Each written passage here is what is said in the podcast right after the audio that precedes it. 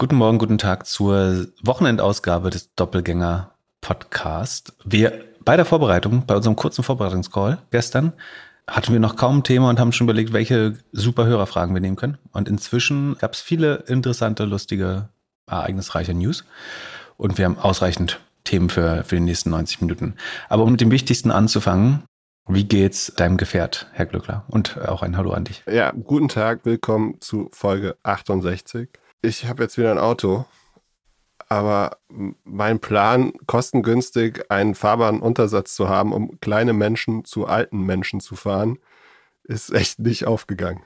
Und warum? Naja, also meine Annahme war deutsche Qualitätsarbeit, ein Auto, das fünf Jahre alt ist und 100.000 Kilometer hat. Da kann man nochmal locker 50 oder 100.000 Kilometer drauf fahren. Bei 90 geht doch schon alles kaputt. Äh, ja, ich, ich habe gedacht, das wäre nicht bei, bei deutschen Qualitätsautos im mittleren bis hohen Preissegment. Ähm, ja, falsch gedacht. Hast du keine Gebrauchtwagengarantie abgeschlossen? Nee, ich habe, ich habe, äh, ich habe das, das Auto, was eigentlich nicht kaputt geht, gekauft. Ein Rentnerauto, das ich jedes Mal, nee, dieser kleine äh, SUV von, von Mercedes. Also GLC vom, vom, Verbrenner von einem Opa. Also du, du bist einer dieser Pseudogrünen, die dann selber mit dem SUV durch die, durch die Großstadt fahren und den Ruf der ganzen grünen Bewegung äh, kaputt macht damit? Da, darauf hast du gewartet. Wir wurden gebeten, mehr Politik zu machen, wir deswegen.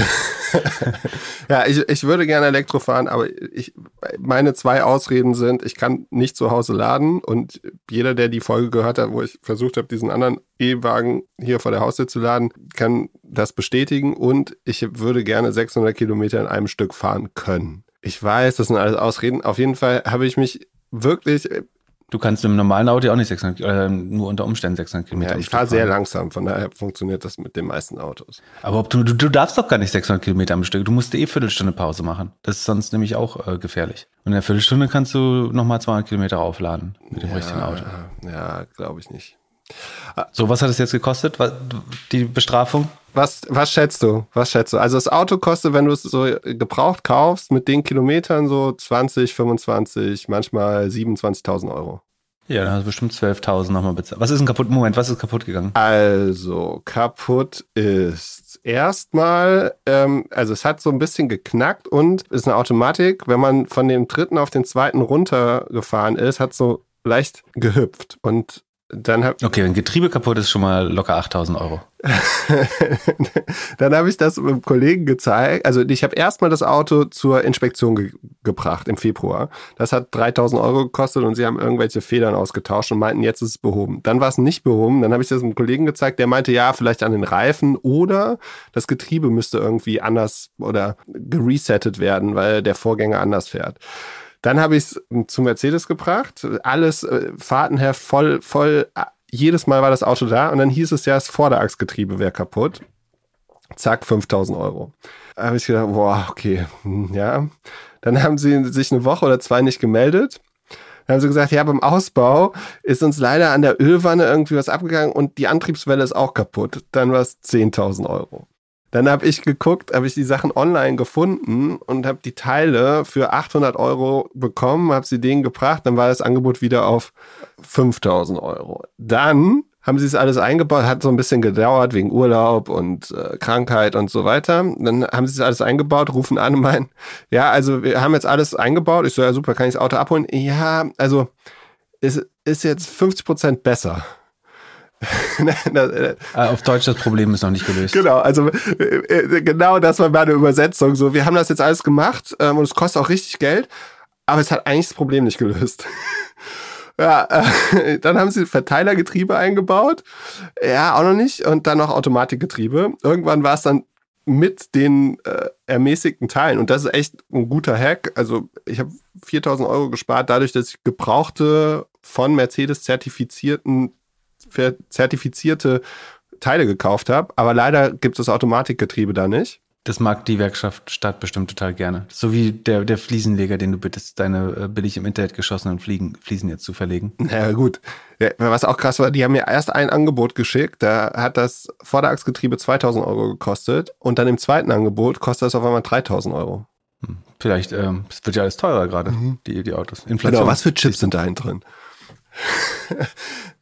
Im Getriebe vielleicht keine, oder? Also ja, es war meine Rechnung ist auf jeden Fall nicht aufgegangen. Ich habe mich trotzdem entschieden, es zu machen. Das Auto fährt jetzt wie neu.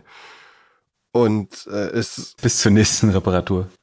Wollen wir wetten, was als nächstes kommt? Ja, sag mal. Nee, äh, nee aber ich meine, wenn Getriebe jetzt raus ist, dann geht ja schon, kann kaum noch was kaputt gehen. Du hast dein Auto deswegen verkauft, ne? Weil du immer wieder Kosten.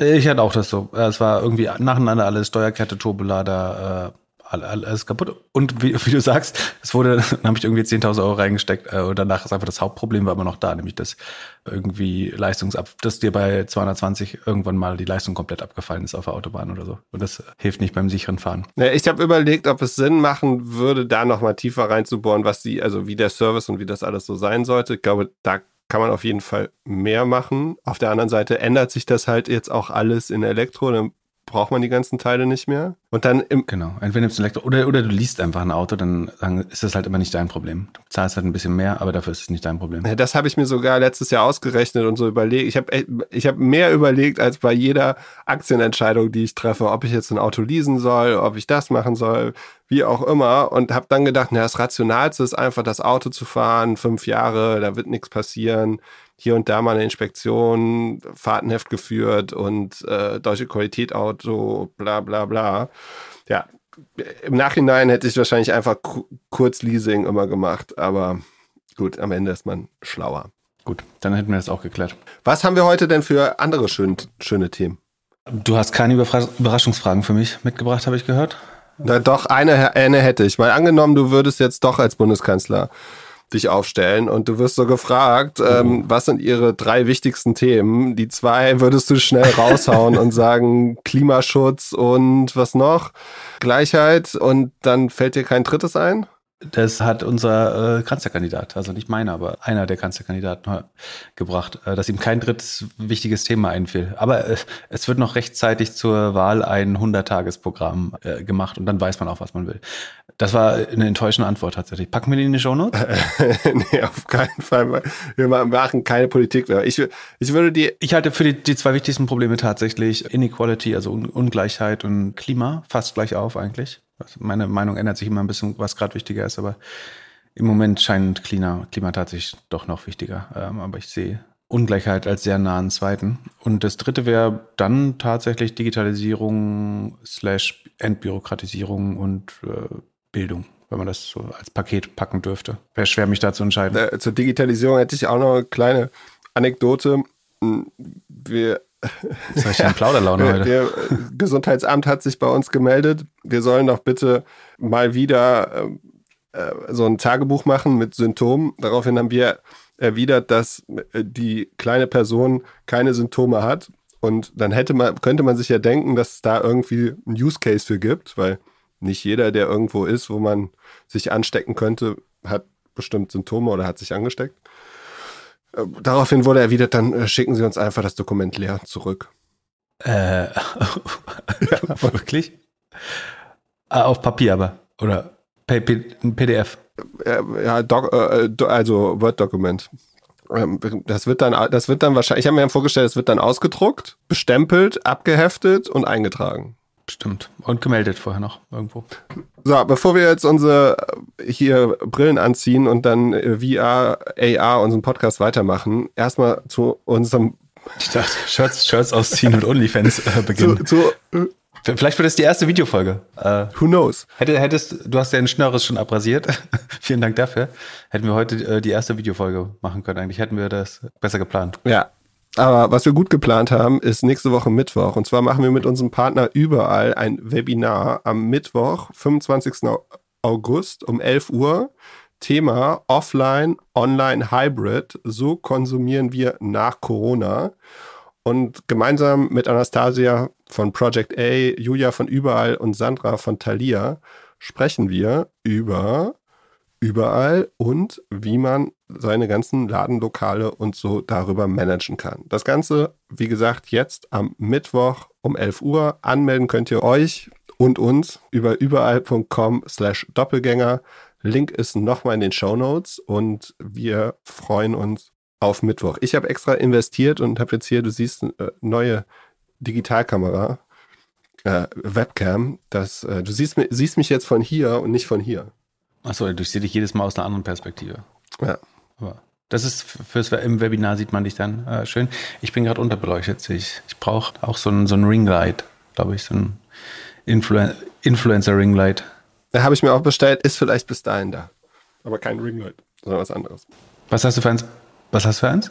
Er schickt dir den Link, so ein, so ein kann ich per USB laden und leuchtet dann wie ein Scheinwerfer auf mich. Dann habe ich noch mehr Kabel hier. Das nervt auch wieder. Naja, aber gut. So. Und OnlyFans, diese kleine Plattform, die 2,5 Milliarden Umsatz macht. Ich habe gelesen, es ist eigentlich ein Family Business. Das hat ein Bruder finanziert und der Vater hat so Finanzen gewirtschaftet am Anfang.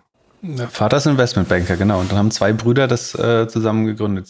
Tim, Tim Stokely heißt der CEO. Der hat auch einen lustigen Instagram-Account. Genau, und sein Bruder he heißt, glaube ich, Tom. Tim und Tom. Und Tom, Tom hat zu Tim gesagt, this is the last time.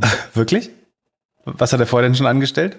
Ja, ja, es steht auf, Wiki, auf Wikipedia irgendwelche anderen Seiten, die wohl nicht äh, ganz so abgegangen sind aber also die News sind, dass man, dass die jetzt weniger Adult Content zeigen. Du musst erstmal beschreiben, was OnlyFans macht, äh, OnlyFans und OnlyFans macht. Das äh, für einen Teil der Audience ja nicht selbstverständlich vielleicht. Also ich würde es so beschreiben, das ist äh, eine Mischung aus Instagram und einer Porno-Webseite auf Subscription und Leute abonnieren da und zahlen den Creatoren, den Kreativen, Kreativinnen dass sie dort nackte, halbnackte Fotos oder andere Sachen machen.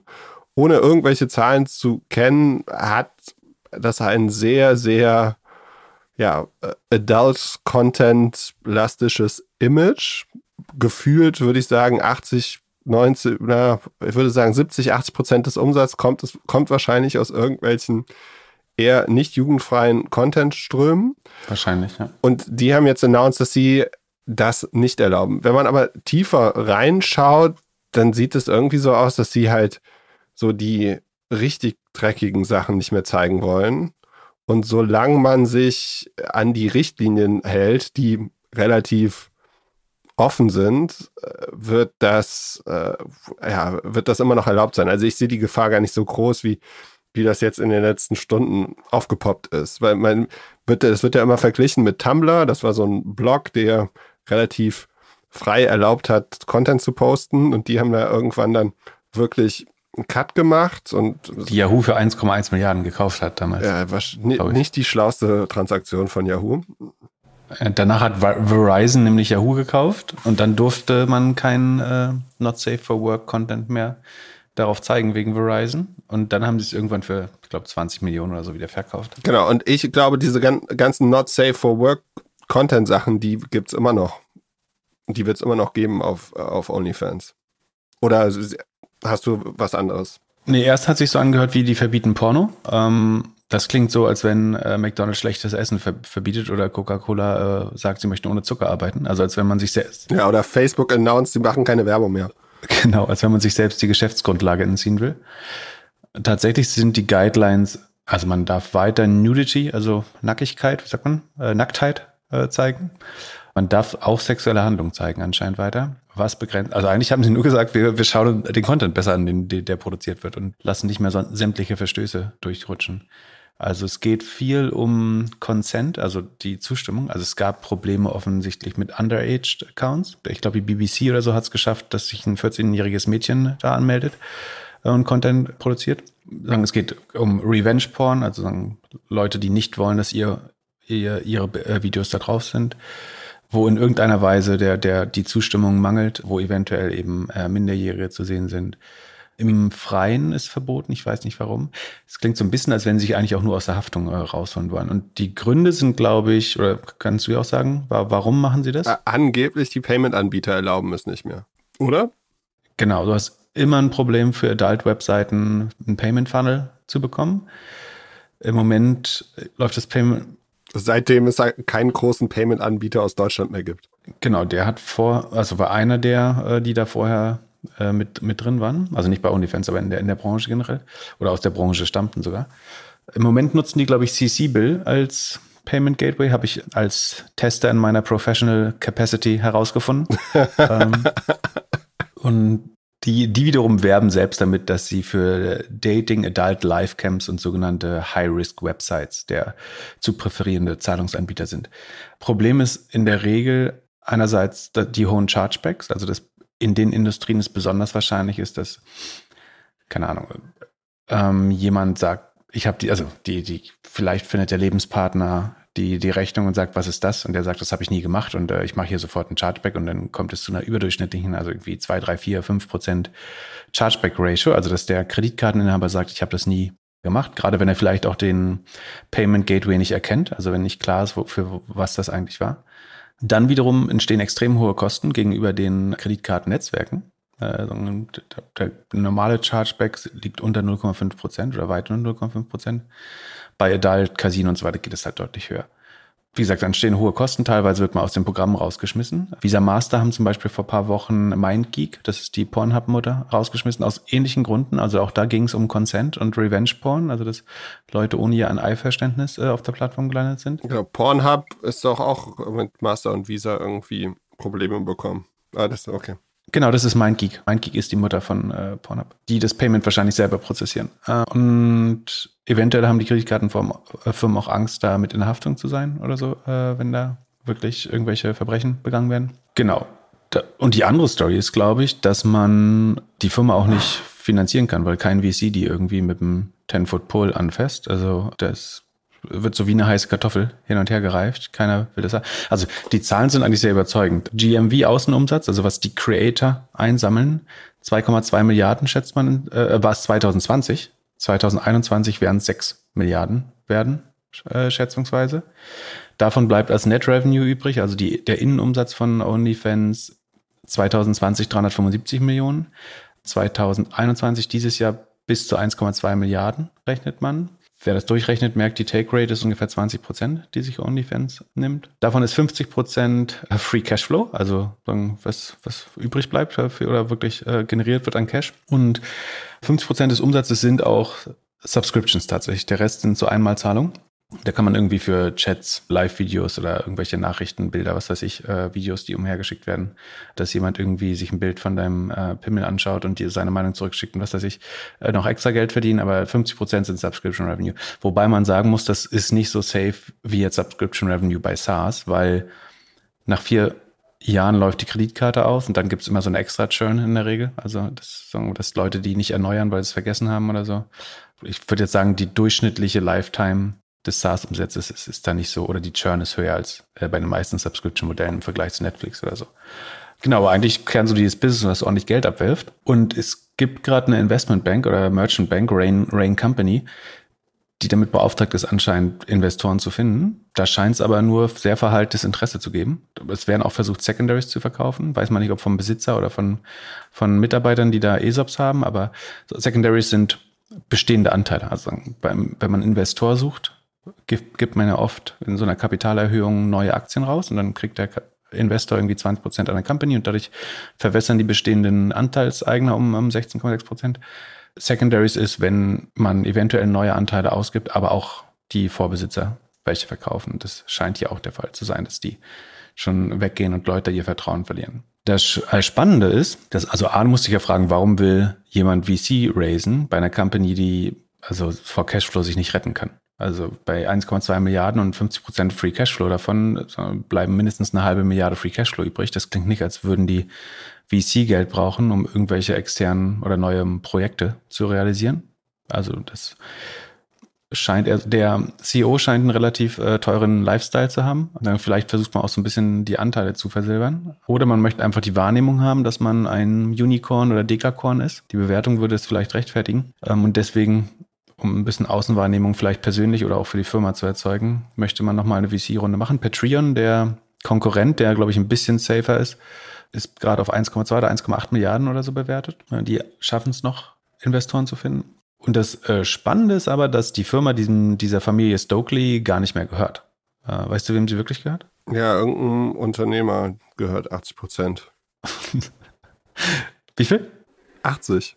Lustig, ich habe 75 oder 100 gelesen. Also es, es gibt widersprüchliche Begriffe. Also 75 ist die unterste, also 75 scheint auf jeden Fall zu stimmen. Das steht, kann man im Register nachvollziehen. Und ähm, der ukrainischstämmige Amerikaner Leonid Leo Ladwinski äh, der sagen aus der, der eine, wie soll man sagen, der hat eine illustre Vergangenheit in der Pornbranche schon und der hat vor zwei, drei Jahren 75 Prozent der Company übernommen. Angeblich, schreibt The Guardian zumindestens, gehört ihm die Company inzwischen äh, komplett. Was die Frage sozusagen. Also hat Tim wieder das ganze Geld ausgegeben und fragt jetzt Tom wieder, ob er ein bisschen Kohle haben kann. Der kriegt wahrscheinlich noch ein ganz gutes CEO-Gehalt dafür, dass er sich da hinstellt, weil der der Leo Radwinski relativ öffentlichkeitsscheu ist und A, bestimmt nicht daran arbeiten möchte und äh, aktiv und B, nicht als CEO auftreten möchte. Aber da auch die Frage, will der eigentlich nur divestieren aus der Company, weil er selber nicht auf ewig dran glaubt und deswegen sucht er jetzt äh, Investoren, weil er dann entweder die Shares beleihen kann, wenn es eine externe Bewertung gibt, oder weil er seine Secondaries verkaufen will langsam, um äh, das auszucashen. Ansonsten würde man sagen, nimmt man einfach auf Ewigkeit den Cashflow auch mit. Ja, und dieser Leo Radwinski ist in der Vergangenheit auch immer wieder aufgefallen, dadurch, dass seine Pornseiten, die haben so Passwörter zu Pornseiten vor allen Dingen vermarktet. Also du zahlst irgendwie 10 Dollar und bekommst dafür Passwörter, die, mit denen du in anderen Pornseiten reinkommst. Die wurden tatsächlich aktiv beworben mit, dass du da underaged Inhalte siehst oder Best, Best Bestiality-Seite im Netz und ähnliche Term, Terms und Equivalent. Plus er wird verdächtigt, immer wieder ähm, steht auf so Blacklist von Banken äh, wegen Geldwäsche. Ich habe in die Shownotes mal einen Link gepackt von Forensic News, da kann man sich das, wen das wirklich interessiert, kann sich das durchlesen, das steht so ein bisschen erklärt. Äh, unter anderem im Zusammenhang mit der Firma Payoneer, die, äh, also diese Blacklist, dieses Blacklisting und wegen des Geldwäscheverdachts steht auch im Zusammenhang mit Payoneer, die ja über den Spec an die Börse gegangen sind, noch unter 10 äh, Dollar notieren, also den Spec IPO-Preis noch nicht überschritten haben. Genau. Und gleichzeitig hat OnlyFans noch angekündigt, OFTV äh, als Standalone-App zu gründen, wo dann nur Safe for Work Inhalte bekommen. Das ist nämlich ein weiteres Problem mit den Inhalten, ist ja, dass die App Stores so prüde sind. Das ist ja auch der Grund, warum man auf Facebook keinen Nippel zeigen kann. Es ist ja nicht nur Facebook selber, die das nicht wollen, sondern auch Apple letztlich, die ihre App Store Bedingungen da durchsetzen. Und OFTV soll angeblich 100% Safe for Work sein und damit könnten sie dann theoretisch auch in den App Store kommen, während OnlyFans nach meinem Verständnis eine pure Web-Anwendung ist. Bis jetzt. Gut. Pip, magst du mit mir jetzt ins Metaverse gehen? Ja, das, die Frage ist, wo die Kreatoren jetzt hingehen. Die da teilweise Glückler setzt jetzt gerade eine Skibrille auf, die fast so aussieht wie die Brille, die Marc auf hat. Da hast du die extra rausgeholt. äh, äh habe ich eben der Vorbereitung habe ich mir gedacht, das, ich will, will, mal kurz wissen, wie sich das anfühlt. Als Brillenträger kann ich sagen, ist es nie gut, so eine Brille anzuziehen. Verstehe. Aber ja, äh, Marc hat in einem TV-Beitrag, äh, man könnte sagen in Nachrichten gezeigt, wie er sich die Zukunft ausdenkt. Die groß angekündigt wurde vorher, ne? Ja, dass er jetzt, also man kann jetzt Meetings mit äh, VR, AR-Brillen machen. Cool. Ist schon wieder 2003?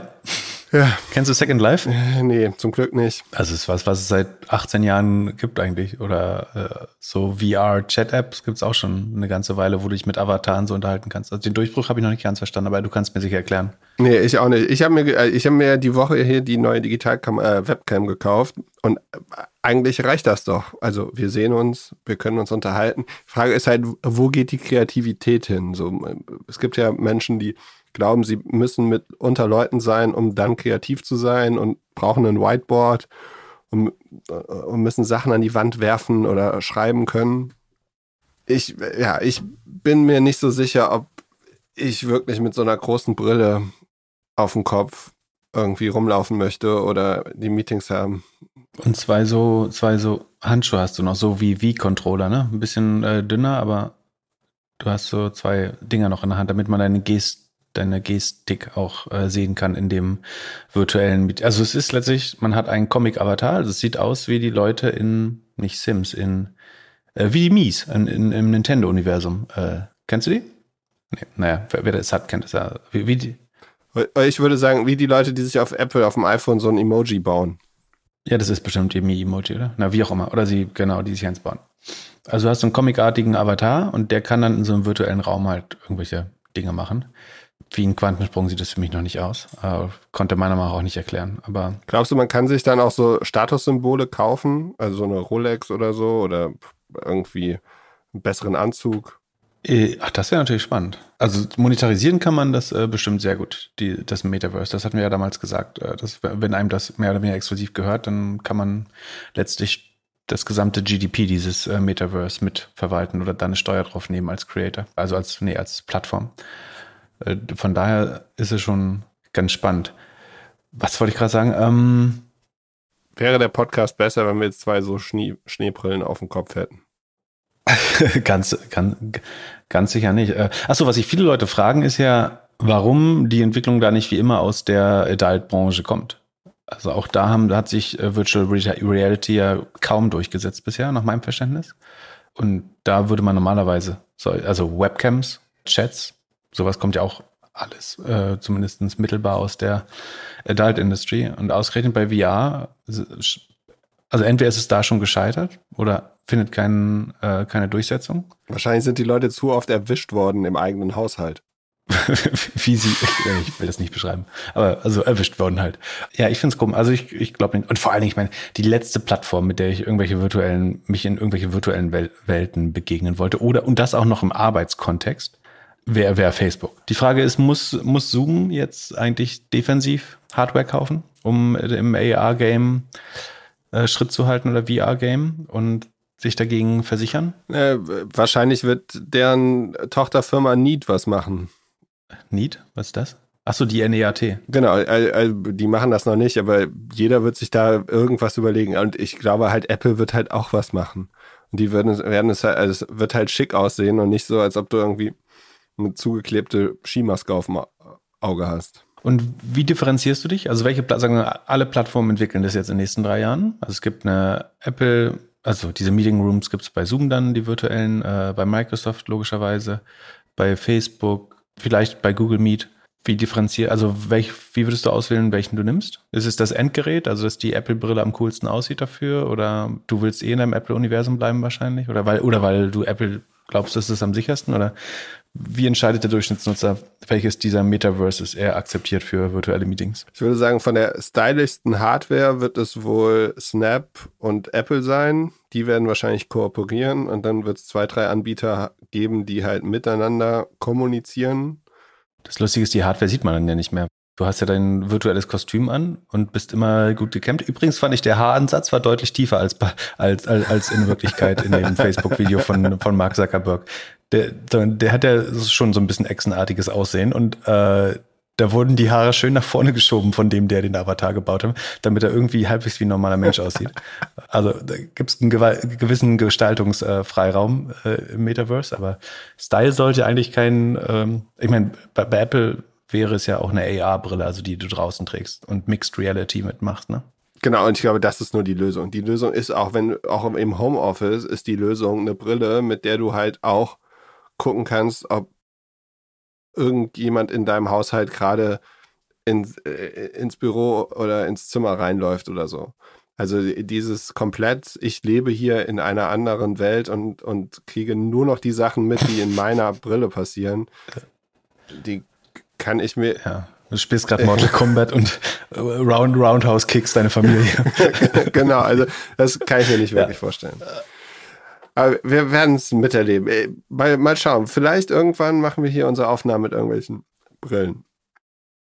Wenn man aktuell im Podcast-Player ist von, von Apple und auf dieser, auf der Startseite, auf der, der Redak die Redaktion die neuesten oder beliebtesten Podcasts zeigt, dann sieht man Hotel Matze mit der beste Podcast Deutschlands dreimal. Also der hat oben einen Header, dann scrollt man runter, dann sieht man es nochmal und dann scrollt man weiter runter und man sieht es nochmal. Kannst du mir erklären, ob das der bestkonvertierendste Paid Podcast jetzt ist oder wieso würde man das als Redaktion machen? Um, entweder ist es der einzige. Also gibt es andere Paid Podcasts auf Apple schon?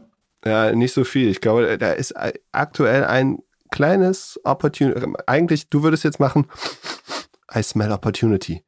Ähm, wir können uns jetzt noch schnell ein Format überlegen, was wir paid machen wollen. Da scheint es jetzt ein Zeitfenster zu geben, dass es auf jeden Fall zu wenig Content gibt.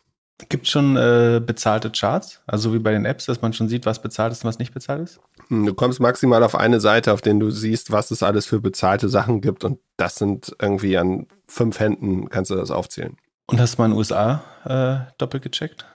Nee, das habe ich noch nicht gemacht. Also entweder gibt es einfach noch keinen Paid-Content und sagen, die Plätze sind reserviert, deswegen kriegt er alle drei. Oder was natürlich auch sein könnte, und das Mutmaßung ist, dass sie einen gewissen Mindestumsatz versprochen haben und den jetzt herbeiführen müssen. Ach. Und deswegen vielleicht sagen, dass er gesagt hat, sagen, ich mache das nur, wenn mindestens 10% der Nutzer konvertieren, ansonsten ist mir zu risky, die anderen 90 zu verlieren. Da, dann wirklich, als wäre mir Geld wichtig. Und deswegen vielleicht, dass man irgendeine vertragliche Obligation erfüllen muss innerhalb von wenigen Wochen. Ich kann mir nicht vorstellen, dass Apple so Verträge macht. Ich habe ja gehofft, dass er im OMR-Podcast drin ist und dass Westermeier ihn fragt und er Zahlen offenlegt. Das ist nicht der Fall, aber Westermeier hat mir ein Intro gemacht und ich habe mit Matze kurz telefoniert. Rate mal, wie viel Prozent seiner. Mit wem du alles telefonierst? Letzte Woche mit dem Polywork CEO, jetzt mit Matze Hilscher. Äh, du hast ja nicht so viel Zeit. Wenn nicht, also wenn du mehr Zeit hättest, würden wir jeden Tag aufnehmen. naja, ich sag nichts ähm, Aber äh, rate ähm. mal, was, äh, äh, wenn, wenn, wie viel Prozent von den Hörern, die er auf dem normalen Podcast hat, machen Subscription? Was denkst du, wie ist die Conversion? 7,8 Prozent. Rate nochmal. 22. Unter 1 Prozent. Unter 1 Prozent? Das hätte ich auch niemals gedacht. Man könnte jetzt vermuten, es liegt daran, dass es nicht wirklich das gleiche, also dass er weiterhin Content produziert auf seinem normalen Feed. So, und er macht ja so Premium-Content. Also äh, wahrscheinlich, wenn er jetzt von heute auf morgen nur noch Paid machen würde, dann wäre es wahrscheinlich 25 bis 50 Prozent. Was, was kostet das bei ihm? Ich glaube 5 Dollar im Monat. Oh, das geht ja noch. Und dann nur ein Prozent? Weniger als ein Prozent. Es kostet 4,99 im Monat. 4,99. Aber Mäuschen auf OnlyFans, also da zahlen ja mehr, also statistisch gesehen, zahlen mehr auf OnlyFans als äh, von seiner Audience als an ihn dann. Der, er, er surft noch nicht die most pressing needs seiner Audience, habe ich das Gefühl. Ja, das war, war auch meine Überraschung.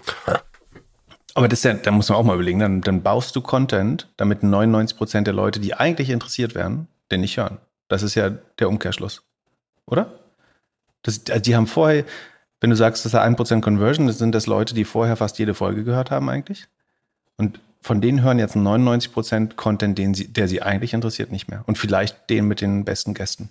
Na, ich glaube, dass er die, die richtig Premium-Sachen, die nimmt er schon in seinen eigenen Feed. Also er hat, er sieht das als Experiment und, äh, und spielt halt da mit und aber also investiert er auch richtig Zeit mit und alles und und äh, aber ich glaube schon, dass das also wenn du sagst, dass Unabhängigkeit dein größtes Ziel ist, dann möchtest du ja wahrscheinlich beides machen. Also äh, Subscription, dass die dass die Nutzer dich zahlen, Nutzerinnen dich zahlen und dass du Werbeeinnahmen machst.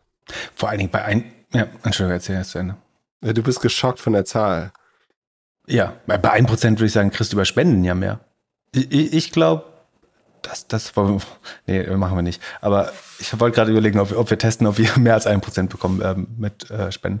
Aber wir machen jetzt einfach hier einen Cut und ab jetzt den Rest des Podcasts kann ihr nur genau. Premium hören. Ab jetzt. Willkommen im Premium-Format des Doppelgänger Tech Podcasts. Die erste Hälfte konntet ihr kostenlos hören. Nein. ein Prozent ist erschütternd. Vor allen Dingen für andere Konten jetzt, wo das, jetzt, wo das draußen ist, äh, wen soll Apple dann noch sein? Oh, oh, meinst du, wir kriegen jetzt doch kein Feature mehr? Jetzt wo der Pilot, also nee, ich, ich meine, du brauchst, du brauchst, ah und deswegen und deswegen pushen sie es so. Wenn der Pilot verkackt in dem erfolgreichsten und du, du hast vollkommen recht, einer der besten deutschen Podcasts, das ist der beste deutsche Podcast. Es gibt keinen, der sich so gut vorbereitet. Bin ich bei dir und das schreibe ich gern. Also ich habe nicht mehr die Zeit, aber ich mag ihn sehr. Also ich gibt viele Folgen, die ich durchgehört habe, die drei Stunden gedauert haben. Und wenn das nicht funktioniert, dann kriegst du ja niemanden mehr gesigned. Ja, die Lösung ist, wir machen jetzt ein Premium-Format. Das heißt, das muss funktionieren und deswegen kommt demnächst das Zwangsabo. Du, du darfst keine Podcasts mehr umsonst hören, wenn du nicht bezahlst. nee. Ja, oder wir machen ein Premium-Angebot zusätzlich. Können Sie ja direkt wieder einstellen, das Format. Ja, glaube ich nicht, dass ich das, dass sie das, das wäre krass, wenn sie das einstellen würden. Aber 99 Prozent der Leute, die diesen Content gern gehört hatten, konsumieren ihn nicht mehr. Die Frage ist, wenn du, aber, also, wenn du jede Woche einen Podcast rausholst, also, was wir ja von unseren Zahlen sehen. Überleg mal, was für eine Verschwendung von Potenzial und menschlicher Arbeit das ist. Der, der sitzt ja trotzdem drei Stunden da und hat sich trotzdem äh, 24 Stunden vorbereitet, äh, netto. Und dann hören es äh, statt 200.000 Leute 2000 Leute? Puh. 2000 hat er nicht. Hat er? Hat er. Was, weißt du das auch? Darfst du nicht sagen, ne? Glückler grinst wissen. So als wenn er sich total freut, dass er es weiß. Aber gleichzeitig hat er auch versprochen, dass er auf das auf keinen Fall sagen darf. Na gut. Mehr oder weniger. Over under. Komm. Wie fandest du die Frage von Stefan? Er hat uns zu Shopify gefragt. Er meinte, er sieht, dass verschiedene Player auf Facebook, LinkedIn und so weiter jetzt schreiben, dass sie Shopify-Shops kaufen würden. Kleinere. Und seine These ist, dass nun der ein oder andere Shopify-Shop-Betreiber merkt, dass es gar nicht so einfach ist, im Internet einfach Geld zu verdienen. Und ja, hat da verschiedene Fragen. Wie siehst du das? Seine Frage ist, ob man, also ob uns das auch aufgefallen ist und ob das eine Auswirkung vielleicht auf die Aktie hat oder ob das einfach Betrüger sind, die irgendwie irgendwas versuchen. Wie siehst du das? Ist dir das schon aufgefallen? Ich glaube, in einer unserer ersten Folgen, da war ich sogar noch Short Shopify, äh, schön doof, hatte ich mal gesagt, dass ich glaube, dass das. Du warst doch mal fünf Jahre Short Shopify. Na, dann wäre ich halt fünfmal pleite gewesen. Also es war immer eines meiner Bedenken, dass ich dachte, der typische Shopify-Nutzer ist der, der Median. Äh, Shopify-Nutzer ist ein Glücksritter, von denen es drei probieren und einer schafft. Und dann, dass die eine sehr hohe natürliche Churn haben müssen, weil es nicht. Das wäre besser als bei Startups. Ja, ja, genau. Sind ja Startups, so sind viele davon, also sind Startups, Punkt. Und die ersten 500 Artikel verkaufen und da kein Geld zu verlieren, ist wahrscheinlich relativ einfach, das zu skalieren, ähm, ohne seine eigene Zeit komplett auszubeuten. Ist deutlich schwerer, glaube ich. Und deswegen hätte ich so mit einer natürlichen Churn von zwei Drittel gerechnet, ehrlich gesagt. Faktisch scheint es aber so zu sein, dass das, also entweder stimmt diese Zahl nicht, was wahrscheinlich ist, oder das eine Drittel überkompensiert die Losses eben. Fakt ist, sagen, die, die Accounts bei Shopify wachsen. So, zumindest die DBNR. Die NRR muss man gucken, ist wahrscheinlich auch positiv, aber sagen, was der, der durchschnittliche Händler gibt immer mehr. Also der, von denen, die bleiben, geben immer mehr Geld äh, mit Shopify aus und werden immer erfolgreicher. Und wenn man den Zahlen glauben kann, und ich sehe nicht, warum nicht, dann würde das heißen, dass die eben den, den Churn überkompensieren. Und ganz egal, ob das jetzt schwerer wird für manche oder da welche rausdroppen, scheint das in der Vergangenheit kein Problem gewesen zu sein. Insofern habe ich mich da geirrt. So wie auch mit den Snowflakes, äh, Snowflake Earnings, äh, um das hier zuzugeben. Da hattest du recht und kriegst deine zweite Flasche Wein noch, weil, also ich hatte insofern recht, dass sie ein abweichendes Geschäftsjahr haben, aber sie reporten trotzdem am 25.8. und haben das, glaube ich, aber im Vorjahr an einem anderen, deutlich anderen Datum gemacht und deswegen war ich mir so sicher. Aber auch immer, Asche auf mein Haupt, äh, hattest du recht und äh, ich war überheblich. Um darauf zurückzukommen, also das scheint kein systematisches Problem bei Shopify zu sein, sonst würden die Zahlen nicht so aussehen, wie sie aussehen. Die Frage ist, ändert sich das gerade? E-Commerce wird nach Corona auf jeden Fall ein bisschen schwerer. Facebook wird schwerer. Der Traffic-Einkauf wird deutlich schwerer. Sehr guter Punkt. Das heißt also, es sind doppelt adverse Bedingungen. Du hast weniger Online-Volumen und gleichzeitig trotzdem gehen die Werbepreise hoch.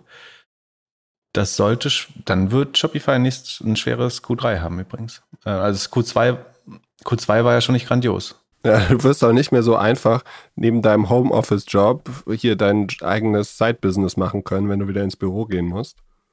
Genau. Plus, dass die Großen sich professionalisieren. Also die werden, die sagen, die besten Händler werden von, von äh, Razer, Thrasio, Berlin Brands Group etc. aufgekauft, was auf die Kleinen, die die Mehrheit ja ausmachen, hohen Druck macht. Und das, ich meine, was macht ein so ein Händler, der von, sagen wir, Thrasio aufgekauft wird? Der verkauft bisher Küchenutensilien und dann überlegen die, wie können wir jetzt wachsen?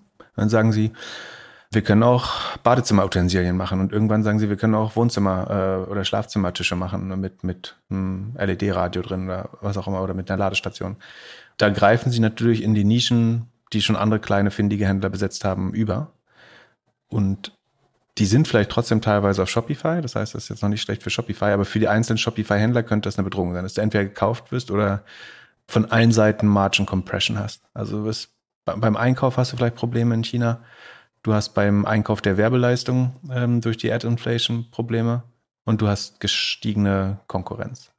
Und Profiteur ist der Consumer, der dadurch eigentlich immer bessere Leistungen zu immer besseren Preisen bekommt. Das heißt, wird schon schwerer.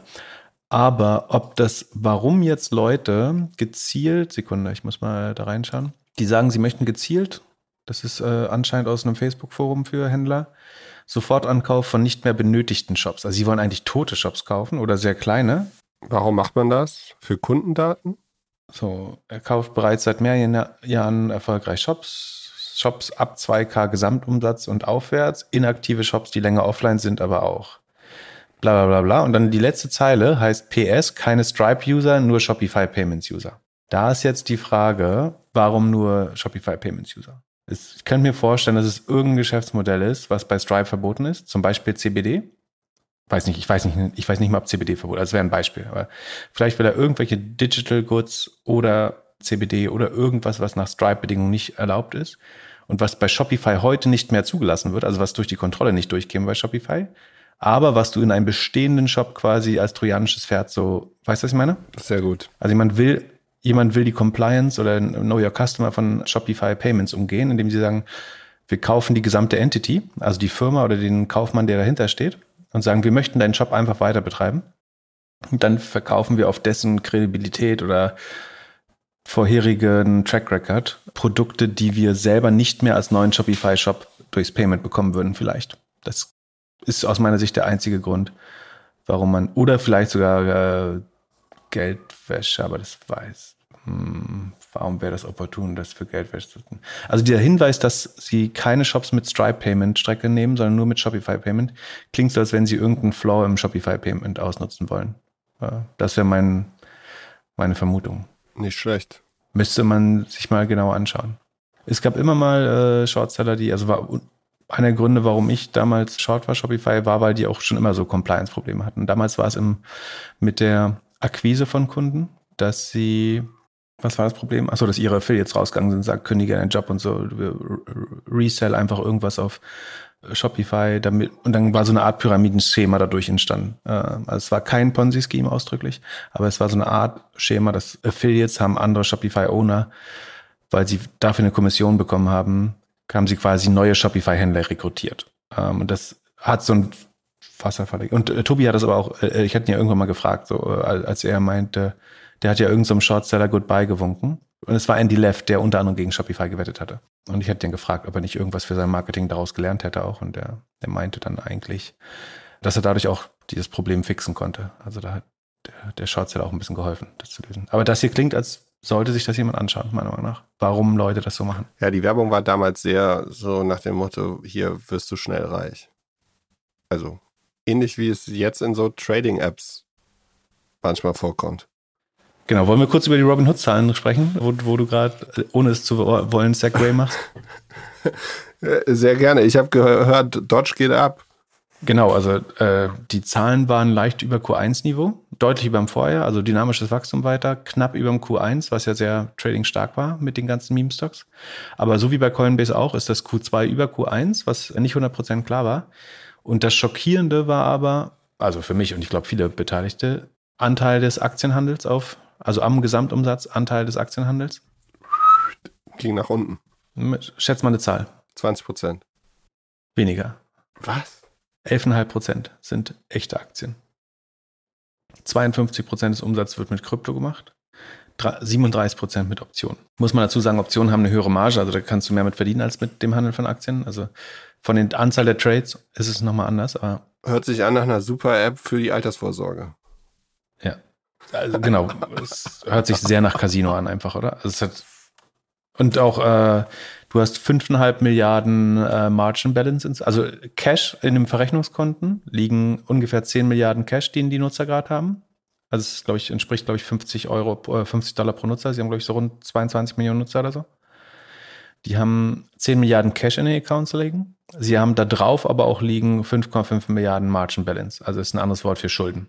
Ähm, also wo sie auf auf Pump-Aktien gekauft haben. Wenn da mal ein 25% Crash passiert, bin ich gespannt, wie danach diese Balance aussieht zwischen Margin Debt und Net Cash Holdings. und auch dem Assets Under Management, äh, die sich sehr gut entwickelt haben. Das hat sich verdreifacht. Äh, das ist eigentlich die, eine der wichtigsten Kennzahlen neben dem Revenue. Also insgesamt eigentlich gute Zahlen, aber sagen, wo du wirklich kalte Schauer auf dem Rücken bekommen solltest, ist die Zusammensetzung des, des Revenues, was äh, von dem Krypto war irgendwie auch nochmal, ich glaube, 20 Prozent allein Doge, Dogecoin oder so. Äh, wirklich. Das heißt, wenn Elon Musk jetzt twittert, dass Dogecoin to the moon gehen soll, dann gewinnt am meisten Robinhood. Und die Whales, die Dogecoin ähm, halten. Aber äh, auch Robinhood, ja. Weil sie sozusagen am ja, Schaufelverkäufer sind, wenn du so möchtest. Dann ist jetzt ein guter Punkt für unseren Disclaimer. Es handelt sich hierbei nicht um Anlageberatung. Man sollte aufgrund des Gehörten keine Kauf- und Verkaufsentscheidungen zu Aktien und anderen Wertpapieren treffen. Wir können die Risikodisposition der Hörer nicht einschätzen. Es besteht zudem immer das Risiko eines Totalverlusts. Ihr solltet immer euren eigenen Research machen, um selbstständige Entscheidungen zu treffen. Solltet ihr dennoch aufgrund der Informationen im Podcast handeln, handelt ihr stets auf eigenes Risiko und wir können unmöglich für etwaige Verluste haften. Zudem solltet ihr auch auf jeden Fall auf doppelgänger.io slash Disclaimer gehen und das Ganze nochmal lesen. Und da muss man vielleicht auch nochmal sagen, dass die Apps auf europäischem Boden haben da deutlich andere Werte alles. Ne? Also es ist weit entfernt von, von der Casino-Mentalität, würde ich sagen. Nicht, dass auch da Leute vielleicht ein bisschen zu viel handeln manchmal, aber nicht alle. Du hast vier Sparpläne nach meinem Verständnis. Du hast fast, ich würde sagen, 80, 90 Prozent Equities, wenn du ETFs dazu zählst. Also Aktien oder Aktienfonds oder Aktien oder ETFs. Und Optionen machen wahrscheinlich keine 10 Prozent aus bei den allen, allermeisten Anbietern. Zumindest ist das mein Verständnis von den, von den größten Playern, wo man das ein bisschen sehen kann oder irgendwie hören kann. Ja, das wäre mal interessant, wenn die mal ihre Zahlen dazu ein bisschen offenlegen würden, wie das so aussieht. Aber mein Gefühl ist auch, dass das wesentlich angenehmer handgehabt wird und da nicht ganz so viel. Also Krypto kannst du auf den Börsen doch noch nicht handeln zum Beispiel. Und zu Optionen wirst du auch nicht wirklich eingeladen, wenn es überhaupt geht.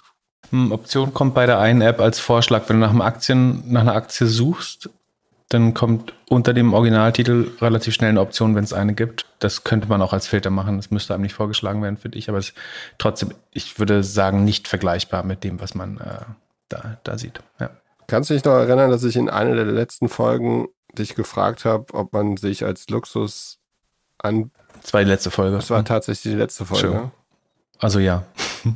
Ja, äh, jetzt haben wir alle gelitten. Also alle, die irgendwelche Luxusaktien im Portfolio haben unter anderem würde ich sagen auch Farfetched. Hast du dir die Zahlen ein bisschen genauer angeguckt?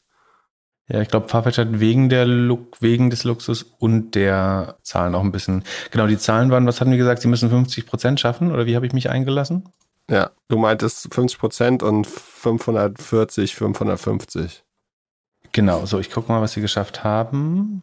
Farfetch, genau, sie hatten im Vorquartal 46 Prozent Wachstum. Ich meine, 50 bräuchten sie, schaffen sie aber nicht und müssten über 500, deutlich über bei 550 landen. Vorquartal war 485 Millionen Umsatz. Geschafft haben sie 520, glaube ich, Sekunde, 523. Das ist immer noch ähm, irgendwie 43 Prozent über dem Vorjahr, aber meiner Meinung nach nicht gut genug. Und so hat die, ich glaube, sie sind heute 8 Prozent im Minus, wenn ich mich nicht irre. Sekunde, lass mich schauen, bevor ich Quatsch erzähle. 7,86, sehr gut.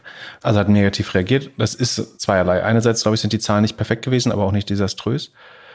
Und andererseits hat die chinesische Regierung erklärt, dass sie für mehr Gleichheit äh, sorgen soll, worauf alle Luxusmarken sehr schlecht reagiert haben. Das finde ich etwas übertrieben, ehrlich gesagt. Ja, ich auch. Also A sind es nicht, China ist ein super wichtiger Markt, aber ich glaube nicht, dass die Chinesen deswegen jetzt das irgendwie Kaufen von Luxusartikel bannen würden. Äh, es geht eher darum, äh, ich glaube, netto, ich meine, das Erste, was jemand macht, nicht das Erste, aber eine der Dinge, die jemand macht, wenn er, wenn die Mittelschicht sozusagen zu mehr Reichtum käme, wäre eben seine erste Speedy Bag oder so von äh, Louis Vuitton oder so zu kaufen. Von daher glaube ich, dass eigentlich Luxusmarken, wenn man Reichtum gleicher verteilt, sogar ein Profiteur wären, ehrlich gesagt. Aber das habe ich auch gedacht. Ich habe eher gedacht, dass die Automarken darunter mehr leiden.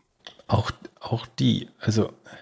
Auch das, der, der Konsum ist durch die Mittelschicht schon so gut abgedeckt, dass die Superreichen, also die, die die exzessiven Löhne haben, dass die sowieso nicht mehr mehr konsumieren, meinst du? Ja, ich glaube, es ist äh, Fast and Slow Thinking. Also Fast Thinking ist, du sagst, der will absolut, also um, unverschämten Reichtum limitieren und deswegen müssen jetzt Luxusgüterkonzerne leiden. Was das ja aber heißt, also er will mehr Verteilung oder bessere Verteilung von Vermögen, Was eigentlich heißt, dass die Basis für Luxuskonsumenten größer wird. Und niemand, also es gibt Leute, die können sich 10, 20 Taschen kaufen, ähm, aber die Konsumneigung ist, wie gesagt, bei den Superreichen deutlich niedriger als bei der Mittelschicht oder gar armen Menschen. Von daher glaube ich, dass Umverteilung immer gut für Konsum und Wirtschaft ist. Auch für Luxus, ehrlich gesagt. Ähm, und es, was immer die Chinesen da, wie die es jetzt umsetzen würden, was man noch nicht so richtig sehen kann, ist, das würde halt Milliardäre treffen, nicht Millionäre. Und wenn ihr mal anschaut, wie Milliardäre sich ausstatten, die äh, laufen nicht in Prada-Shirts rum, glaube ich. Also, in, ja, doch, gibt es vielleicht auch, aber ich glaube, der Nettoeffekt wird positiv sein für Luxusmarken, ehrlich gesagt. Wird ein bisschen dauern, bis man das rausfindet, aber ich finde es jetzt eine Übertreibung, gerade deswegen diese Aktien irgendwie 8% zu kellern, weil die Chinesen sagen, sie sorgen für eine gerechtere Welt oder für, für eine bessere Verteilung oder weniger Ungleichheit ähm, im Volk. Hattest du sonst noch irgendwelche Überraschungen bei Farfetch? Nicht wirklich. Ich fand das äh, relativ stark, so wie erwartet. Ich finde immer noch, die sollten langsamer Geld verdienen. Also sie sind auf dem besten Weg. Also sie haben die Verluste reduziert, sind aber eben auch nur 43 Prozent gewachsen, was für E-Commerce jetzt aber nicht schlecht ist, aber auch nicht grandios. Ähm, drängt sich jetzt nicht auf, das zu besitzen, ja, finde ich.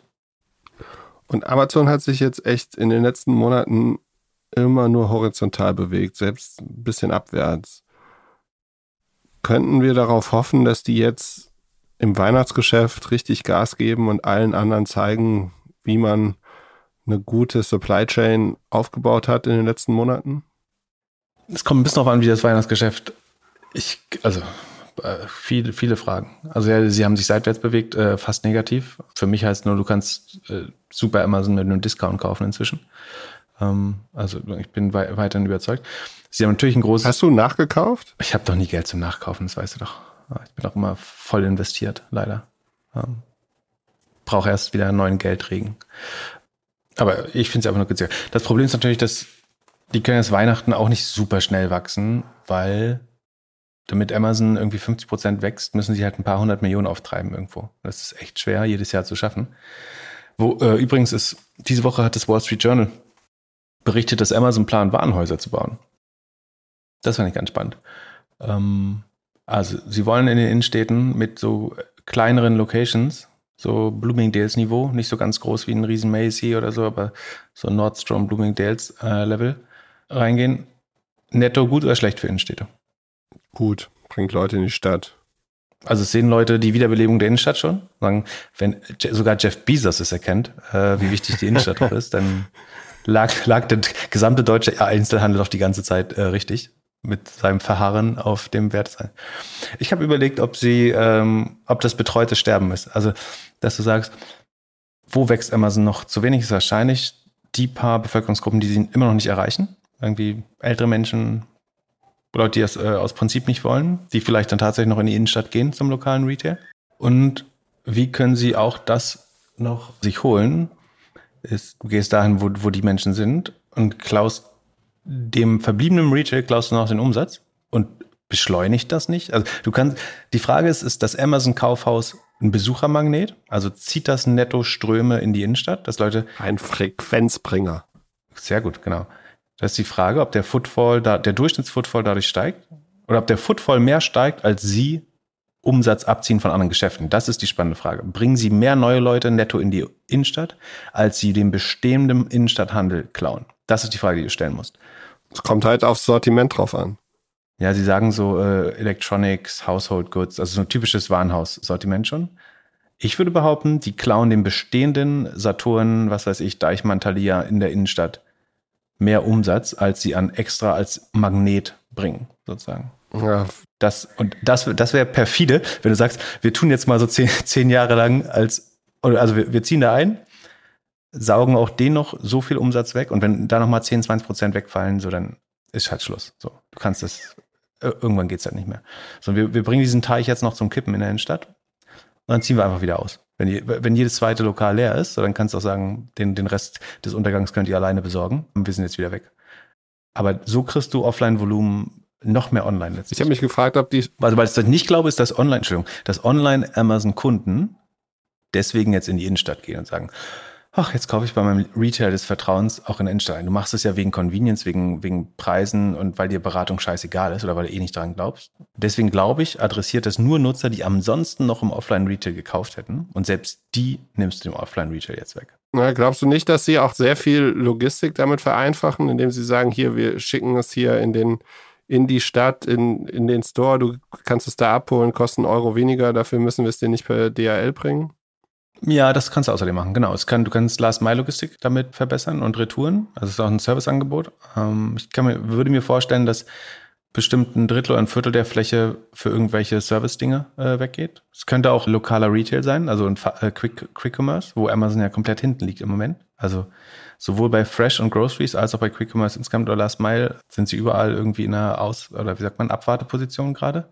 Entweder sagen sie, wir gucken uns einfach an und kaufen einen größten, weil wir es uns leisten können. Oder sie wollen näher ran, aber in der Innenstadt bist du ja nicht zwangsläufig näher dran an den äh, Wohnenden, also den, den Needs von daher. Aber du kannst so Curbside Pickup oder dass man sich das da abholen kann. Ich glaube, sondern sie, sie ziehen dahin, um die Innenstadt zu vergiften, also um auch da das Blut noch rauszusaugen. Und das, das vergrößert den TAM erstmal, also du nimmst auch den Warenhaus nochmal. Und du beschädigst auch die Innovationskraft der äh, Konkurrenten. Also du nimmst einem, einem Macy's oder einem, keine Ahnung, ähm, Coles die haben alle reported äh, diese Woche, ähm, Nordstrom etc. auch noch einfach die Luft zum Atmen. Und wenn kein EBIT da ist, können die auch nicht mehr investieren äh, in irgendwelche alternativen Lösungen in E-Commerce und so weiter. Ansonsten sehe ich keinen Grund, warum Amazon das machen sollte. Könntest du dir vorstellen, dass Amazon Karstadt kauft? Warum sollst du Karstadt kaufen? Äh, du kannst, ich kann mir vorstellen, dass Renault Benke Amazon gern überteuert in seine schönen Immobilien äh, reinlässt. Ansonsten ist Karstadt halte ich als Marke für vollkommen unnütz inzwischen. Als Marker, nur um in die Immobilien reinzukommen, aber da, ja, da müssen sie wahrscheinlich nicht Karstadt für kaufen. Nicht mehr.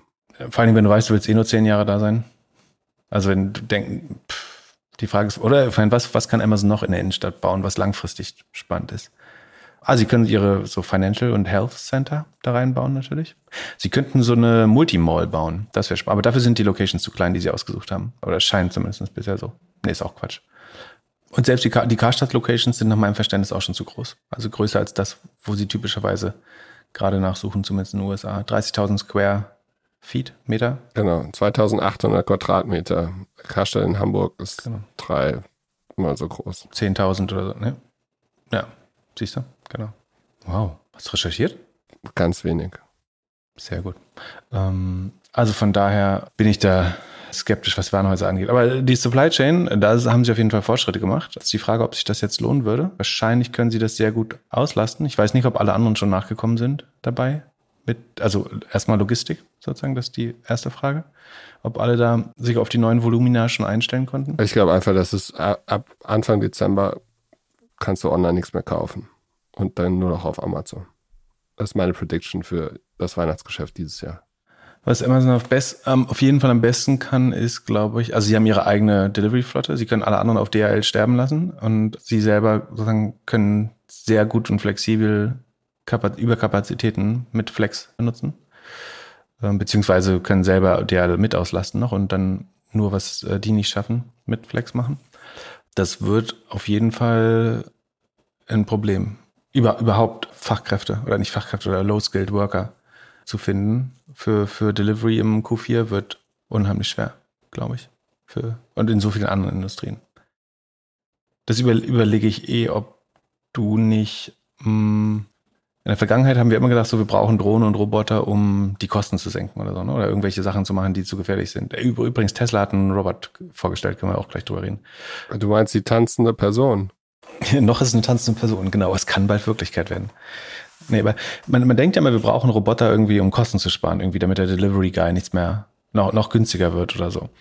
Aber durch den krassen Mangel selbst an Low-Skilled-Workern, so, also es, dahinter ist ein demografisches Phänomen, dass die Leute immer älter werden und sagen, es nicht genug junge Leute gibt, wir Zuwanderung dafür nicht erlauben oder sagen, dass es dafür keine Zustimmung gibt, noch nicht. Und gleichzeitig irgendwie das Rehiring, die Leute wollen nicht zurück in den Job teilweise, haben andere Zwecke gefunden oder sich sogar qualifiziert oder ein eigenes Business aufgemacht du wirst in Zukunft, also wo du recht hast, glaube ich, es werden Pakete nicht mehr verschickt werden, weil eventuell entweder im Warenhaus nicht genug Leute sind oder im Delivery nicht genug Leute oder in der Produktion für, für bestimmte Sachen. Dann, da, deswegen kommt ja vieles aus Asien oder so. Aber du wirst Restaurants haben, die einfach beschränkten Service. Das hast du in den USA jetzt schon, dass Restaurants im Service beschränkt sind, weil sie nicht genug Leute bekommen. Und in Zukunft wirst du sozusagen diese Roboter nicht mehr bewerten mit, wie viel günstiger sind sie als ein Angestellter, sondern vor wie viel entgangenem Umsatz können sie mich retten. Also der Roboter darf wahrscheinlich sogar teurer sein als ein menschlicher Angestellter, damit du ihn überhaupt bekommst. Gut, du könntest auch einfach den Mindestlohn stark erhöhen, aber ich glaube, dass die Zahlungsbereitschaft für Robots eigentlich gerade nochmal steigt, weil sozusagen sie müssen nicht mehr auf einem Kostenlevel mit Menschen Wettbewerb betreiben, sondern für manche Berufe werden Roboter die einzig verfügbare Ressource sein, glaube ich. Klar, du kannst einfach die Löhne erheben, äh, anheben, aber wenn das alle machen, dann ist der Nettoeffekt halt null. Dann kriegst du ein paar Leute aus der Arbeitslosenbevölkerung rausgezogen, wenn die Löhne steigen, vielleicht nochmal, aber auch nicht unheimlich viele. Also Pfleger macht halt auch für zwei Euro mehr kaum, kaum jemand. Ähm, plus dann hast du nochmal, wir werden brutal krasse Inflation bekommen, glaube ich, allein durch die Arbeitspreise. Weil du wirst, äh, im Restaurant werden die Preise steigen, überall, wo Arbeit mit drin steckt, äh, wird es teurer, glaube ich. Dadurch ich habe die Tage gehört, dass selbst meine Himbeermarmelade bald teurer wird. Weil Himbeeren, woher kommen Himbeeren her? Auch ich? Ja, da in Regionen, wo beispielsweise Feuer war, Feuer ist und durch Climate Change und so weiter werden dann, wird dann meine Himbeermarmelade am Ende des Tages teurer. Genau genommen werden Lebensmittel ja schon viel teurer, wenn man sie nicht künstlich subventionieren würde. Also es wird ja künstlich günstig gehalten. Wenn du A, also wenn du externe Effekte einbeziehen würdest, wären sie fast unbezahlbar. Irgendwie Wasser, Dürre, Hitze und was weiß ich, was man dadurch alles bekommt, teilweise durch den, äh, durch Agrarwirtschaft. Aber im Moment wird es ja gefördert, damit es noch billiger ist. Ja. Ansonsten wird man vielleicht endlich weniger Fleisch essen, wenn Fleisch so teuer wäre, wie es sein müsste. Achso, aber wir waren ja bei Tesla. Also Tesla hat aus seinem AI Day Optimus vorgestellt, einen humanoiden also wie ein Mensch aussehenden Roboter, der irgendwie 1,72 groß sein soll, bis zu 45 Pfund heben kann, äh, so ein Bierkasten, einen vollen. Und der soll irgendwie die gefährlichsten, langweiligsten und ermüdendsten Tasks irgendwie für Menschen.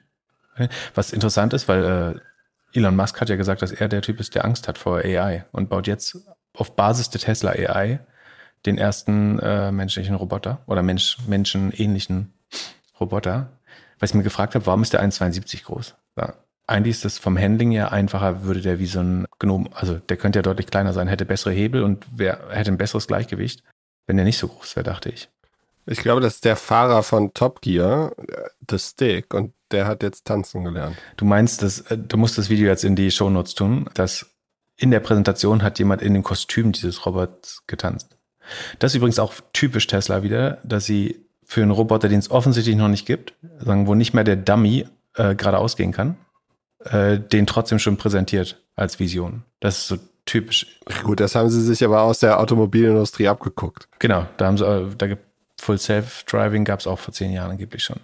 Das ist schon mutig. Während du Boston Dynamics kennst, hast du das Video gesehen? Wie weit die sind inzwischen? Äh, jedes Video, das ich von denen sehe, macht mir Angst. Es gibt ein neues Video, wo der Parcours läuft, der Roboter. Also wirklich in schrägen Ebenen läuft, so in so einer Steilwandkurve, springt, Purzelbäume schlägt und super sicher wieder aufkommt. Brutal. Und sich dann zu trauen, mit einem Roboter, der noch nichts kann, auf die Bühne zu gehen und sagen, wir bauen ihn jetzt. Wie hat die Aktie reagiert? Ich glaube, relativ, weiß ich, muss mal gucken, relativ positiv. Ich meine, das Gute ist, damit baut er natürlich sofort TAM auf wieder. Also das Ding kann in fünf Jahren fertig sein, würde ich behaupten. Das würde ich Tesla wiederum zutrauen, dass sie einen guten Prototypen in fünf Jahren hinbekommen, kurz vor Serienreife. Was suche ich jetzt? Also Tesla Stock. Heute minus 2, gestern, äh, also auf Wochenbasis minus 7, aber es war auch eine schwere Woche für Tech-Aktien. Ich würde sagen, es hat eher indifferent reagiert. Ja. Weil im Moment haben ja die, die Fondsmanager müssen ja ständig sich irgendwelchen Quatsch ausdenken, warum Tesla, also die, die wollen halt, damit sie nicht doof aussehen, später ihre Kursziele erhöhen. Und damit das irgendwie noch rational scheint, müssen sie sich dann neue Visionen woher das Geld kommen kann bei Tesla, was ja wirklich schwer ist äh, im Angesicht der Überbewertung. Und Arc Innovation war sich ja 100% sicher, also Cathy Wood, dass sie in den eVTOL-Markt, also Fluggeräte, gehen müssen, dass das vollkommen klar wäre. Und Tesla sagt jetzt, wir machen das eben nicht, sondern wir bauen Roboter. Was total naheliegend ist, ne? dass Tesla irgendwie die Engineering Manufacturing Company der Zukunft wäre, würde ich ihnen zutrauen, ehrlich gesagt. Und ich halte den Markt tatsächlich so groß, dass ich im Moment nicht gegen Tesla wetten würde. Also hätte ich noch eine Short-Position, würde ich die gerade versuchen äh, zu covern. Es wird lange dauern, bis sie das rausbringen, aber wenn das klappen sollte, ist es ein so. Echt, von so einer tanzenden Marino Onette lässt du dich da einschüchtern jetzt? ja, schon. Weil das ist das Glied, was mir, vorher konnte ich immer sagen, so der Automarkt, egal was du im Automarkt machst. A, werden niemals mehr als 10% der Menschen das gleiche Auto fahren. Das glaube ich nicht. Das heißt, das begrenzt für mich den Automarkt und egal wie viel Software-Subscription-Modelle du da reinpackst und ob du die versicherst und was weiß ich, scheißegal. Aber das ist das Erste, was, und diese ganzen Dachziegel und so, das hat ja auch alles nicht wirklich funktioniert. Aber so eine tanzende Figur. Das macht mich fertig, ja.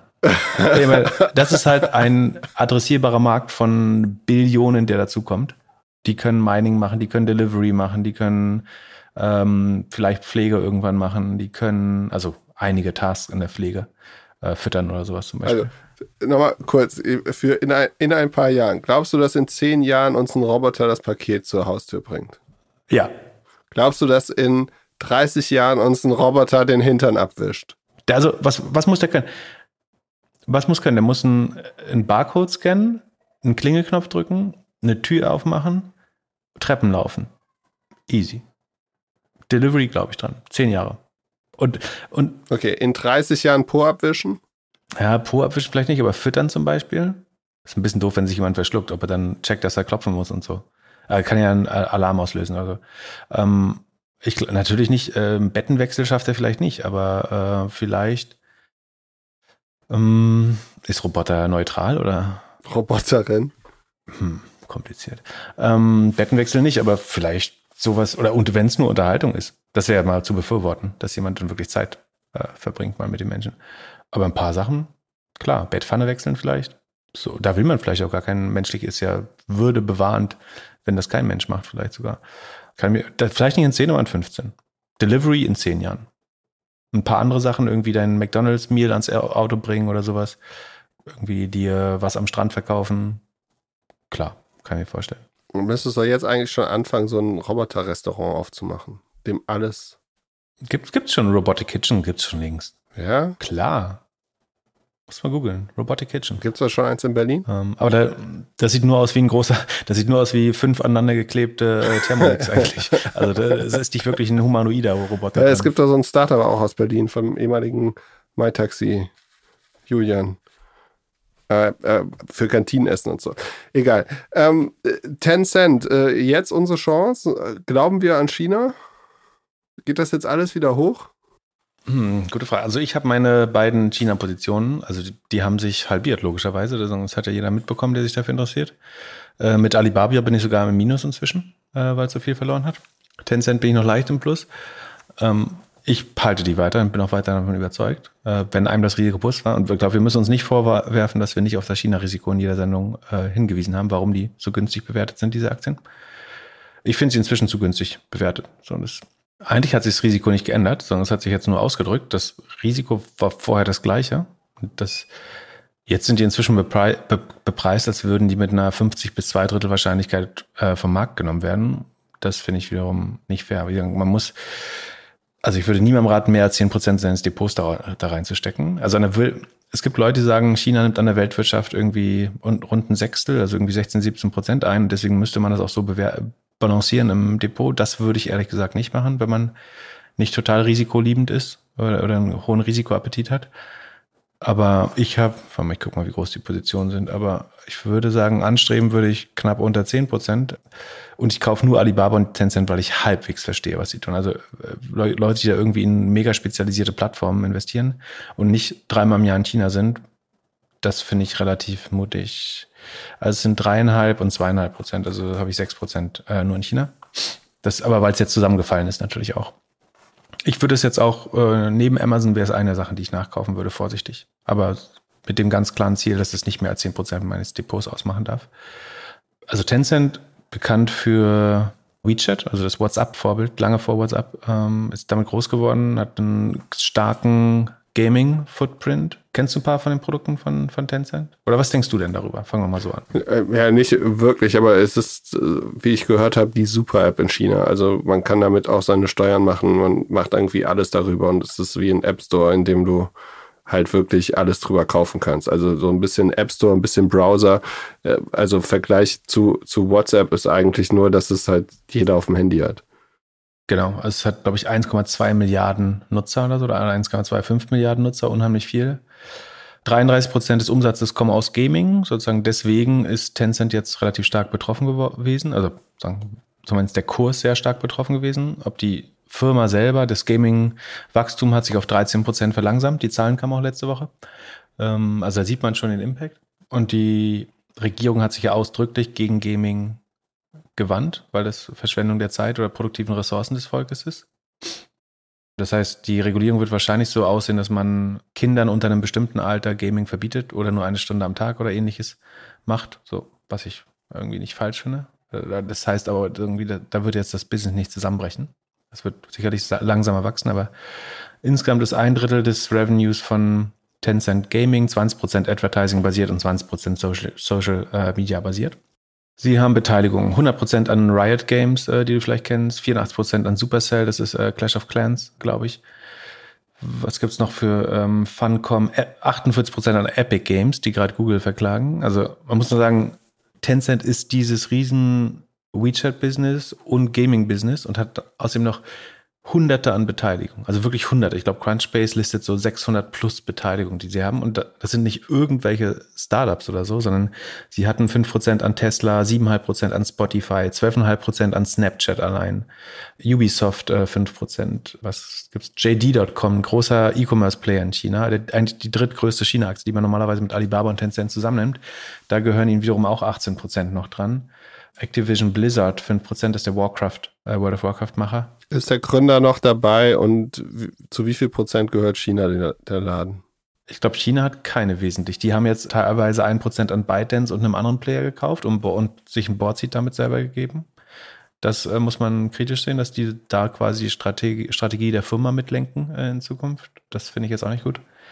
Aber Tencent Gründer, ich glaube schon, dass er auch dabei ist, ja. Sie haben außerdem Beteiligung an Didi, an Discord übrigens auch, Flipkart in Indian E-Commerce, an äh, Snap habe ich, glaube ich, gesagt, Reddit sollte allen bekannt sein, äh, Spotify habe ich gesagt, UiPath waren sie investiert, NIO, dem Automacher, Rakuten, dem äh, japanischen E-Commerce-Player, äh, Afterpay waren sie investiert. Sie sind investiert in Gorillas übrigens auch, in Farfetch übrigens auch, in Gojek äh, Logistik in Südostasien, in Kuaishu, dem YouTube von China sind sie investiert, in, in Lirium, also jeder macht mal Fehler, aber auch, auch, da waren sie drin.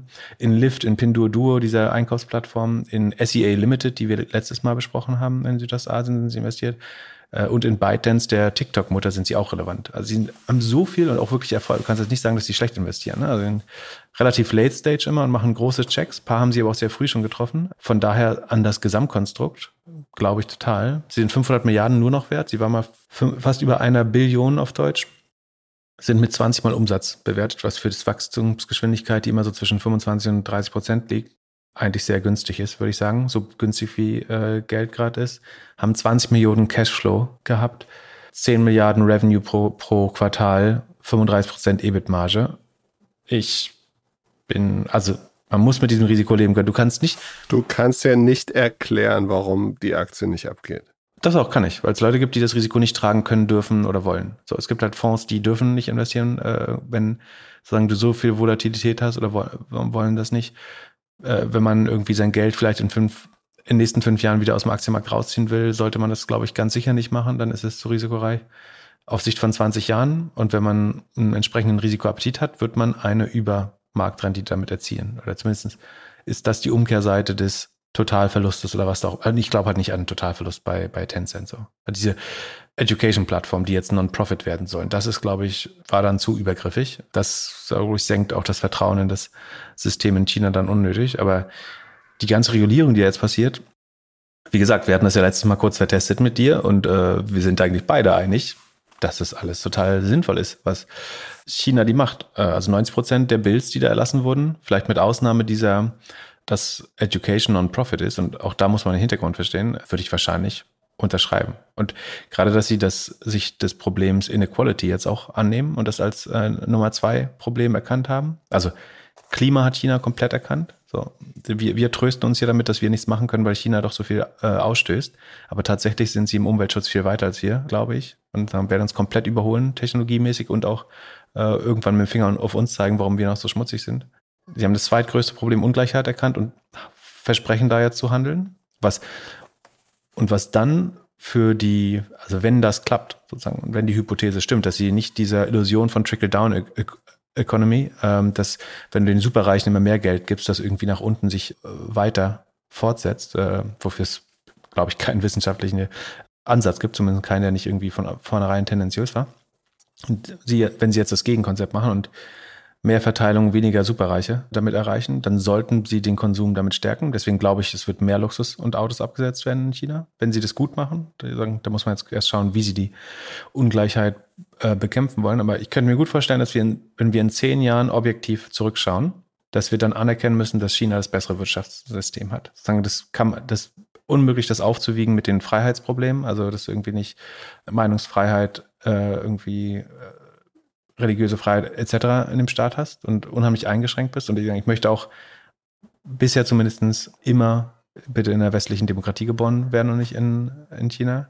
Aber rein wirtschaftlich wird ein Teil der Outperformance, die China meiner Meinung nach auch weitermachen wird, unter anderem aus den Änderungen kommen, die sie jetzt machen, weil sie Plattformen besser regulieren. Das wird für den sozialen Frieden besser sein, das wird für die, für die Ungleichverteilung von Ressourcen besser sein, sondern sie werden einen viel noch stärkeren internen oder inländischen Konsum haben damit und noch mehr äh, Prosperität und das Volk wird in der Breite mehr an dem Wirtschaftswachstum teilnehmen als in den USA oder selbst in Deutschland. Und was würdest du jetzt machen, wenn du jetzt hier einen unserer baldigen Bundeskanzlerinnen beraten würdest? Was würdest du denn sagen, wir müssen jetzt hier in den nächsten vier Jahren versuchen, uns unabhängig zu machen von den amerikanischen Plattformen? Ich, würde sagen, wir müssen mehr wie China denken, tatsächlich. Äh, natürlich nur, nur was Wirtschaftspolitik angeht, aber schau mal, also diese, diese Bills, die, über die wir letztes Mal geredet haben, die schützen Menschen vor Überschuldung. Die schützen irgendwie Marktteilnehmer vor Predatory Pricing von Plattformen oder äh, falsch äh, ab, Abreden, Exklusivitätsvereinbarungen von mächtigen Plattformen.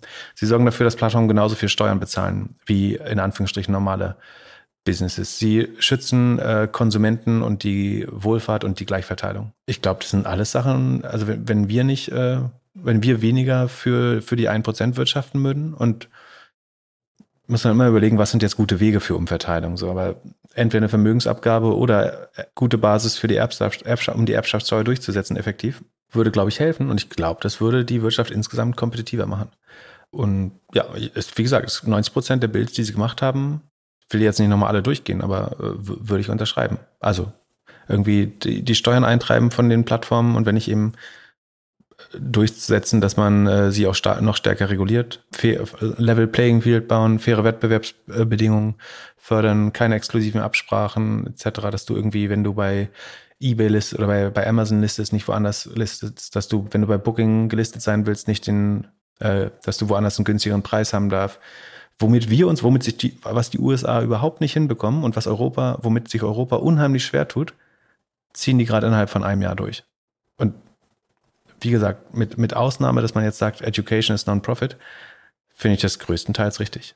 Äh, und dieses Education-Ding machen sie, weil ansonsten die chinesischen Mütter die Kinder zwölf Stunden am Tag ab dem Kindergartenalter vor irgendwelche Apps setzen würden, um sie noch kompetitiver in der Wirtschaft zu machen. Da muss man sich auch schützend davor stellen als Staat. Und also da hätte man definitiv regulatorisch eingreifen müssen, ob Non-Profit, also da jetzt so viel Konfidenz in den Kapitalmarkt äh, in China zu killen, indem man wirklich das quasi verstaatlicht oder eben zum Non-Profit macht. Das ist, glaube ich, gefährlich, weil dadurch die Kapitalkosten der anderen Businesses steigt. Also wenn jetzt alle bis zwischen 50 und 90 Prozent Börsenwert verlieren, dann schadet das ja schon so ein bisschen den Kapitalisierungsbedingungen oder Finanzierungsbedingungen der chinesischen Firmen in Zukunft. Das ist nicht gut für Wirtschaft. Aber der Nettoeffekt dieser, dieser Bill oder diese, dieser Maßnahmen äh, ist, glaube ich, langfristig positiv. Wenn wir in zehn Jahren zurückschauen, glaube ich, werden wir erkennen, was wir falsch gemacht haben und was China besser gemacht hat. Und trotzdem sozusagen gibt es Sachen, die wir in China, die wir uns ganz sicher nicht abschauen sollten von China. Aber ihre Bevölkerung im wirtschaftlichen Sinne schützen sie sie gerade besser, glaube ich.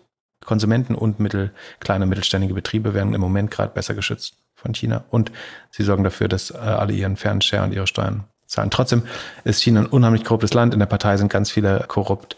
Äh, die schützen auch ihre Interessen in der alten Wirtschaft natürlich, weil das äh, die Machtbasis der Partei ist etc. Man muss das alles mit einem Grain of Salt sehen und ich will das auch nicht verklären oder ideologisch klingen. Aber ich, ich glaube, netto passieren viele gute Dort. Ich freue mich auf Mittwoch. Mittwoch ist ja Doppelgänger Mittwoch. Wir haben morgens unsere neue Podcast-Folge und dann 11 Uhr unseren überall Webinar mit Project A und Thalia. Wer sich noch anmelden möchte, auf überall.com slash Doppelgänger. Habt ein schönes Wochenende und bis Mittwoch. Bis dann. Ciao, ciao.